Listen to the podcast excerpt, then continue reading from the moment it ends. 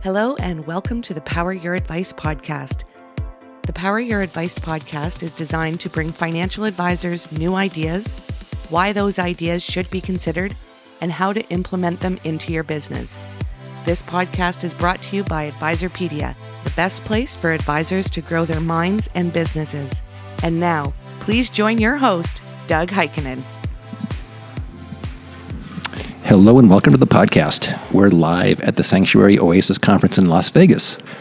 David Letterman has a well known Netflix series called My Next Guest Needs No Introduction. And my next guest is in that category, Mark Tibergien. Welcome, Mark. Great, thank you. Can you detail some of the recent changes in the RIA industry? Are we going through some sort of transformation? Well, yes, but we've been going through transformation every decade for at least the last five. So I think that probably the most profound transformation in the RIA business is the evolution from practice to business to enterprise. We're seeing far more substantial businesses in multiple locations with multiple service offerings, having issues around talent and people development and managing margins. So the good news is that uh, the market is validating the RIA model. Private equity is validating the RIA model. And the flow of clients and assets to this business is also validating the RIA model. What challenges are the industry business leaders facing now? Well, I think that the, the question is really uh, embedded in, or the answer is embedded in your question, because uh, for so long, as practitioners, they were managing a book, and now they're managing a, a real business. And so they have to think about things like strategy and structure and people and process and profitability uh, rather than the way in which they just thought about building up clients and generating income. So, uh, in each of those cases, there are uh, real issues that are confronting the business. As an example, most firms have grown so fast that they've lost uh, a view of what their strategy is. And without clarity around that positioning, it makes it very difficult to know what kind of people they should hire, uh, how they should invest in their business going forward, and what the structure and processes would be. So uh, I think that probably is the most uh, fundamental challenge uh, for a business that has grown so quickly. What does the rapid industry consolidation mean for advisors? Consolidation is a pattern that um, that follows almost every industry, from funeral homes to termite killers to banks to accounting firms to law firms. Uh, it's a natural pattern that when you have a business that is comprised of what I call fragments, uh, mostly small businesses, in fact, mostly technical uh, oriented people. Uh, that then uh, leaders emerge with capital and with a vision where they can get scale, uh, and they end up driving uh, a different outcome. So, what the implication is for the RIA business is that there will be some dominant firms that emerge, but it's not clear who those winners will be yet. Uh, so there's probably 40 aggregators or consolidators that, have, that exist in the market. A number of them have run out of capital, uh, so they're going to have to take a breath or raise more capital to figure it out. Uh, a number of them have not built a truly integrated platform yet, uh, which is going to be critical. So my hunch is there'll be a consolidation of consolidators. Uh, my hunch is that there will continue to be advisors who want to be part of a bigger enterprise and there still are a lot of old people in this business who are looking for a liquidity event. And uh, so uh, they will pass on their troubles to someone else who wants to buy them. What are the characteristics of an enduring business that advisors can take into account when considering their own challenges?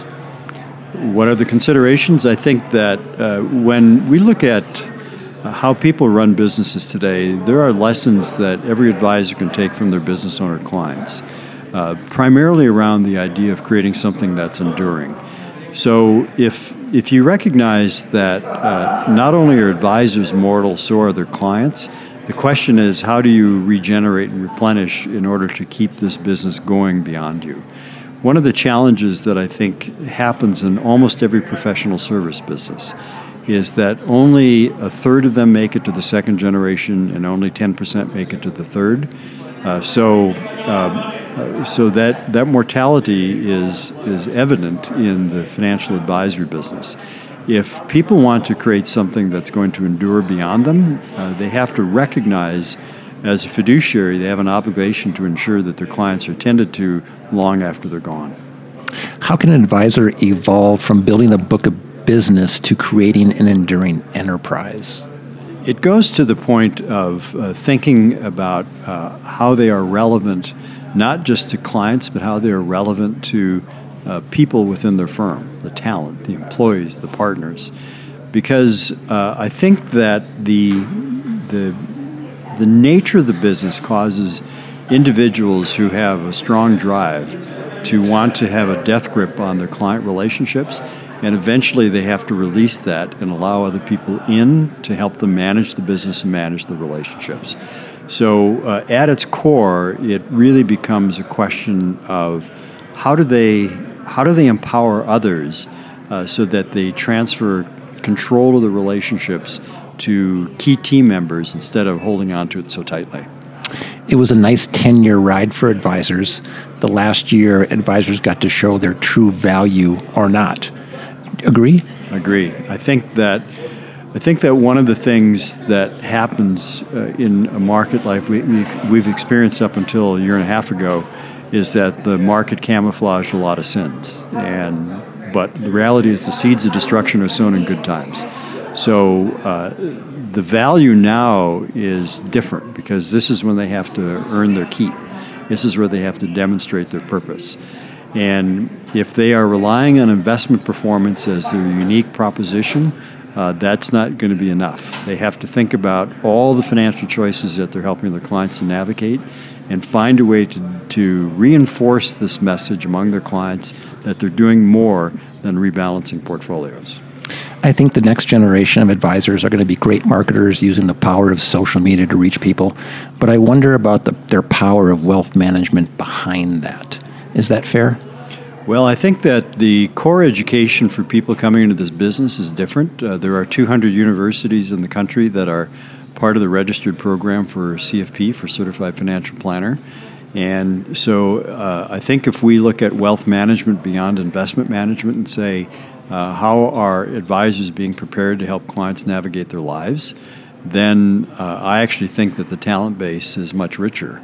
Uh, because historically, the way in which uh, this industry has developed is on the backs of good salespeople, and now it's on the backs of good technical people.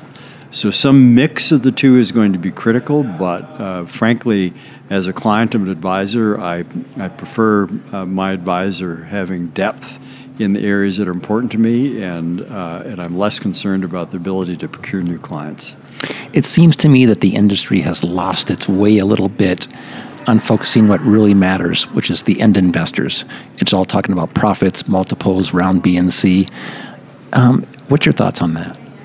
Well, I'm not sure who is carrying that conversation. I think when you talk to individual uh, advisors, that uh, obviously they're interested in their own uh, net worth and their own financial success. But uh, I think that one of the things that is not fully appreciated is how uh, this is an industry uh, that is driven by people who want to impact the lives of others. And in fact, if you think about it, it's financially rewarding, of course, it's intellectually stimulating. Uh, they do impact the lives of others. If you just add long walks on the beach, it's actually a pretty good personal ad.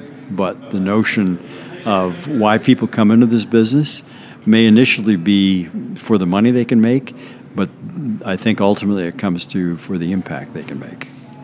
Custody. There was the big four, now there's the big three, and there's a bunch of smaller firms available. Why does custody matter so much?